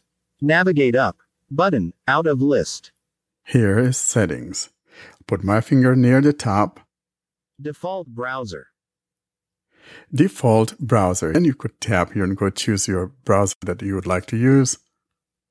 Checked. Choose. Checkbox. One of three. In You list. could choose items. or Not checked. Built in. Checkbox. Two of three. built in or Not checked. Chrome. Checkbox. Three of three. or Chrome. I'm going to go back. Reader. That takes me out of the menu. I'm going to tap on more options again. More options. Button. Manage my voices. I'll now go down to content sources. Content sources. Let's go ahead and tap here. Content sources. Navigate up. Button. Out of list. Upon tapping on content sources, we've got some items. The first item here is Bookshare. In list. Bookshare, and right of that we have an on-off switch, Off. Switch. and that is off. The next one is Pocket. Pocket. Also we have an off, and also we have an on-off switch. Off. Switch. But then below that we have a more. More. Button. And that means if I tap on that more, I could choose how many items I want from Pocket. It starts at 50, 100, 200, and so on. I'm not going to go into it, but you could choose to go look into it if that's what you want to do. And below that, we have Instapaper. Instapaper. And of course, we have that on off switch. And Off. Switch. then there's some more. More. Button. And of course, you could tap on that more to go choose as to how many articles you would like from the Instapaper. It's just like that Pocket 50, 100, 200, and so forth. The one that I would like to demonstrate though is how to go about using Bookshare. And so I'm going to put my finger up and tap on Bookshare. Bookshare. And I'm going to turn that on. Off. Switch. Bookshare login. Navigate up. Button. Out of list. Tapping on that now asks for our Bookshare login information. Email or username. Edit box. Here we hear email or username for Bookshare. I'm going to mute this recording and put in my info, then come back and go from here. Editing. Password. 9 characters. Edit box. There's my password, and now I'll tap on sign in just below that. Sign in. Button. Navigate up. Button. Content sources. Save password to Google. And I'm asked as to whether or not I want to save my password to Google. And I'm going to tap at the bottom there where it says Save Password. Save password to Google. And now I am logged onto Bookshare. We're back now to the main UI of the app. And at the bottom right corner is a single button that says Add Document. Let's go ahead and tap here to add a document. Add document. Button. Pop. Choose file. In list. The first item here is choose file. So if I tap here, it will take me to the internal storage of my phone. And from there, I could go choose where my book is located, whether it's in a folder called books or whatever folder that I have my books. Below that, we have Web browser. web browser. In other words, when I have an article on the web that I would like to use, then all I need to do is tap on that more options in that browser and go choose the share and choose the Legere reader to share it with and be able to read from here. The third item will be our Bookshare that we just logged onto earlier. Bookshare. I'll go ahead and tap here. Categories. Navigate up. Button. Out of list. Now that we are in Bookshare, near the top we have the search, and that is found about an inch from the top left corner. Search. Button. Out of list. Below that search are four tabs. By default, title is the one that we're landed on by default. Selected. Checked. Title. Checkbox. One of four. In list. Four items. So, in other words, when I hit that search button, I'll be searching for a title. If I don't want to search by title, then the other tabs that we have on the left of that title, we have Not checked. Author. Checkbox. Two of four. If I tap on that and I hit on search, I'll be searching by author. The next tab is Not checked. ISBN. Checkbox. Three that means when I tap on the search, I'll be using the ISBN number. And the last tab here is Not checked. Full text. Checkbox. Four of four. full text. So in other words, when I check this and I tap on search and I find what I'm looking for, the whole text will be displayed on my screen. Now below all of that, we have all the different categories, things like popular, Popular. In list. Latest. Grades. Categories. Periodicals. and History. those are the categories that we have.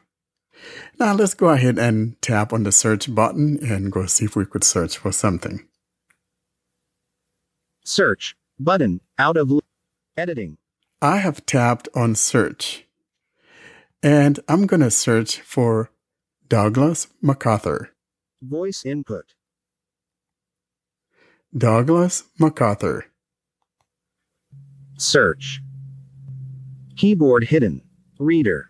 Now. Let's look at my result. Douglas MacArthur. American warrior. Arthur Herman. Enlist. And that will be, Download. Button. so in other words, to the right of every single title is the download.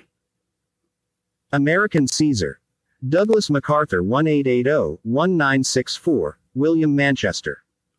And to the right of that Download. Button. is download.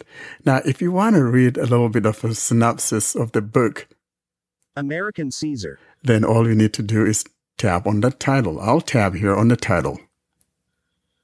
Book detail. American inspiring, outrageous three period a thundering paradox of a man. Douglas MacArthur, one of only five men in history to have achieved the rank of General of the United States Army. He served in World War That is the details. And just above that on the right edge is a download. Download button. You tap there, American Caesar. Douglas MacArthur oh, 1880-1964. and that should be downloading my book. I'm going to go back to the menu I. Reader. Add document. Button for add document. And I'm back in the main UI. Let's see now if we have the book that we just downloaded. American Caesar. 39 hours, 33 minutes and 17 seconds. William Manchester. In And we're told we have a total of 39 hours to read this book. And below that, of course, would be that Pride and Prejudice. Pride and Prejudice. 12 hours. And that's the one that comes on the book. American Pride and Prejudice. 12 hours 34 minutes and 14 American Caesar. 39 Pride and Prejudice. 12 hours 34 minutes and 14 seconds. Jane Austen. And that's the one that come by default with the app from the classics. Now, if we want to read any of these, all that needs to happen is to tap on it. I'll tap on that. Now, upon tapping on that, let's look at what other options now we have. Starting on the top, we've got More options. Button. that's on the top right corner. Tapping on that, we've got Export highlights. we have export highlights. That's if you have anything highlighted or Export all text. export the whole text. I'm going to back. More options. Button. And to the left of that more options, we've got buttons like Bookmark. bookmark. So if you're reading and you find a place you want to bookmark, you could tap here. To the left of that, we've got Audio setting. audio settings. We'll come back to that. And to the left of audio settings, we've got Visual settings. visual settings. In other words, if you have some usable site, you could go change how the visuals would be. Let's go to that audio settings because this may be important to some people. Audio setting. Let's tap here. Audio setting. Navigate up. Button. Tapping on audio settings, here are the items that we find. Speech rate. We have the speech rate. 140 words per minute. We've got 140 words per minute. 14%. Speech rate is 140. Slider. And the sliders 14%. Let's keep going. Decrement speech rate. Button. Or I could tap here to decrease the speech rate or Increment speech rate. Button. increase the speech rate. Let's keep going. Accessibility content description for document. Accessibility, and we have Not selected. None. Radio button. One of three. In list. Three items.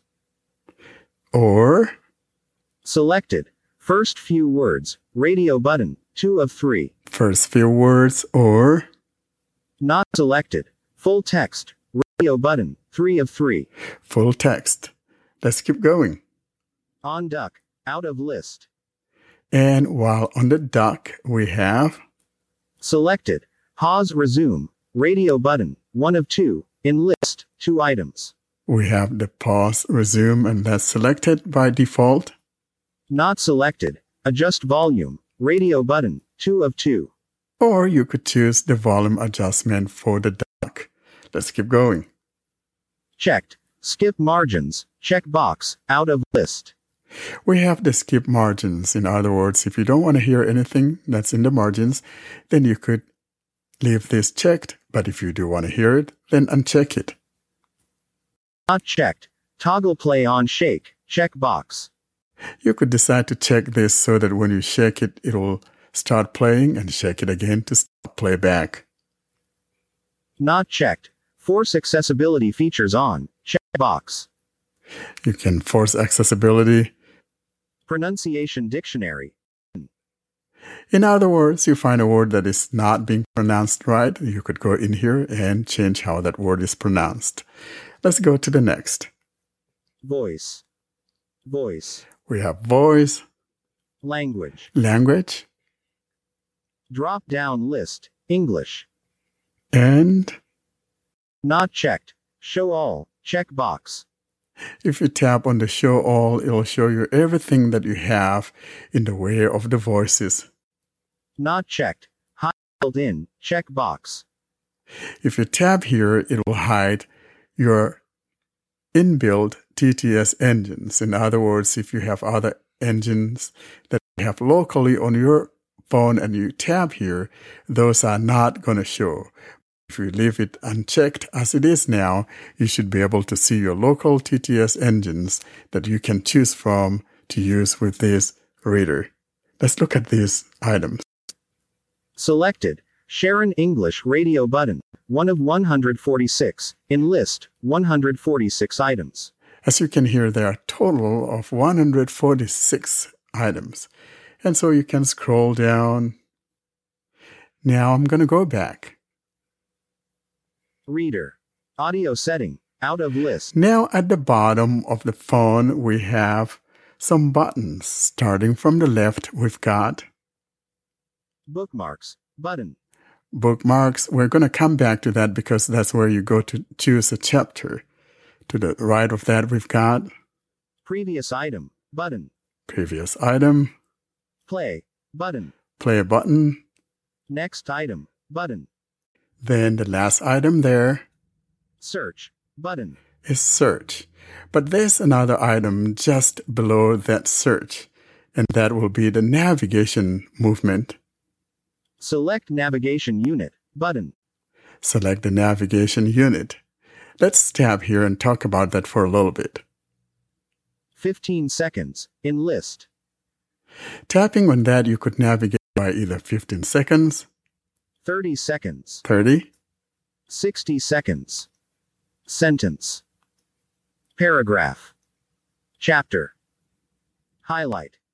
and Bookmark. I prefer the chapter because what happens is that sometimes when you go tap on a chapter, it does not move to it. So you have to use your navigation units. In other words, you'll tap on that next. And so I prefer to choose the chapter so that when I tap on next, it will move me to the next chapter. I'm going to select the chapter navigation. Selected. Chapter. Reader. Select navigation.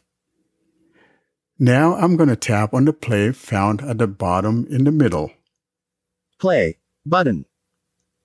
Chapter 1 It is a truth universally acknowledged that a single And now I'm gonna stop. of a good fortune Now let's go ahead and tap on that bookmarks. That's the first button on the bottom left that I was talking about. And from there, we'll see the chapters. Bookmarks. Button. Chapters. Markers. Pride and Prejudice. And here we got Chapter 1. 0. Ch- chapter 3. 1.3%. So for instance, let's say I go tap on chapter Chapter 10. 10.9%. chapter 10. Chapter 10. There's chapter 10. The day passed much. So in other words, you can read it with your screen reader if you want to. Now watch, if I go tap on the play near the bottom, in the middle, instead of it reading chapter 10, it's going to continue reading chapter 1. Watch this. Play. Button. Pride and Prejudice by Jane Austen. Chapter 1 It is a truth universally acknowledged that a single You can see of a this is what I'm talking about is reading chapter 1. of a wife. I'll tap on the next. However little known the feelings or Next views item. of such Button. a man. Chapter 2 Chapter 3 Chapter 4 Chapter 5 Chapter 6 Chapter 7 Chapter 8 Chapter 9 Chapter 10 The day passed much as the day before And had there's our chapter 10. Mrs. Hurston and I'll stop. Had spent Play. hours of the Button. morning with and that stops the playback. So that's how you go about navigating and using the Legere Reader, formerly known as Voice Dream Reader. And now to conclude today's episode, we bring you the entry from the theme of highlights from Talkback. We continue now with our theme of highlights from TalkBack. This is installment 30.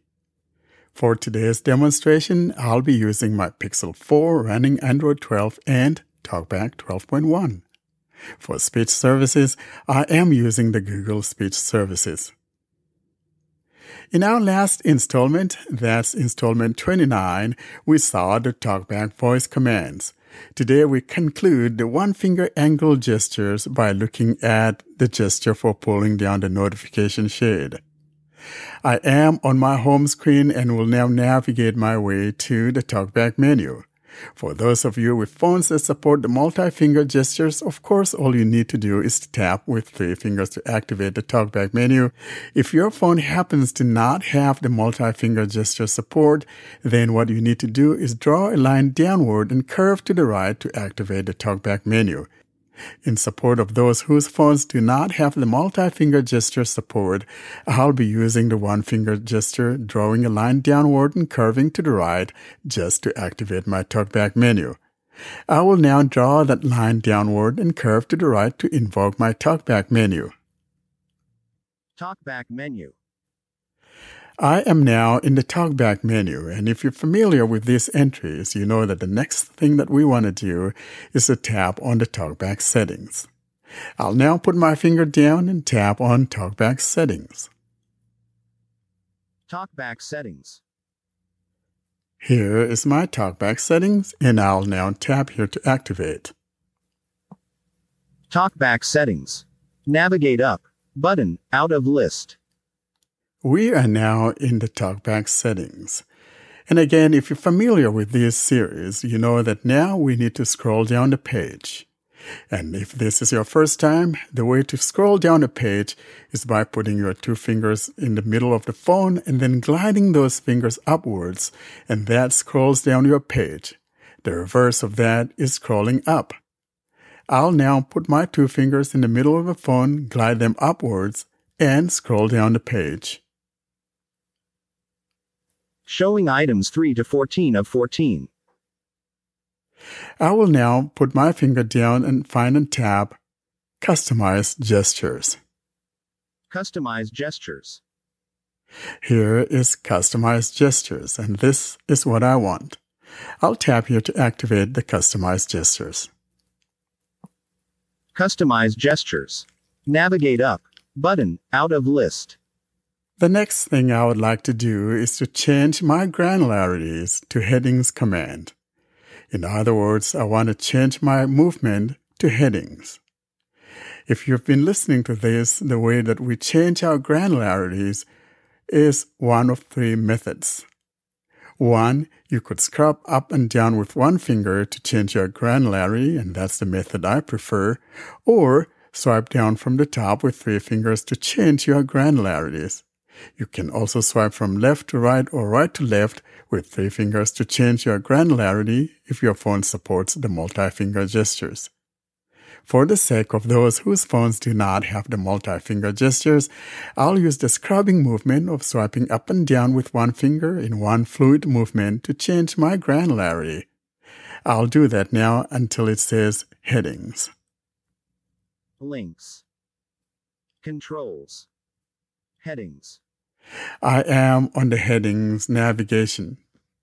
And now that I am on the headings, all that I need to do now is swipe down with one finger until it says one finger angle. So I'll swipe down with one finger.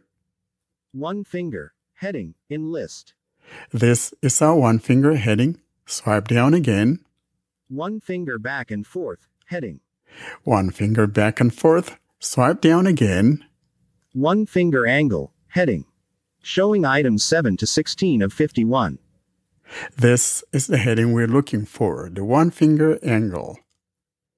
The last entry in this heading that we will be looking at is the pulling down of the notification, and that would be the swiping from left to right and then curving downwards to bring down the notification shade. I'll put down my finger to show you what I'm talking about. Swipe right then down. Notifications. Swipe right, then down, open notifications. So what you do is swipe from the left with one finger that you swipe from left to right and then curve downwards and that activates the notification shade.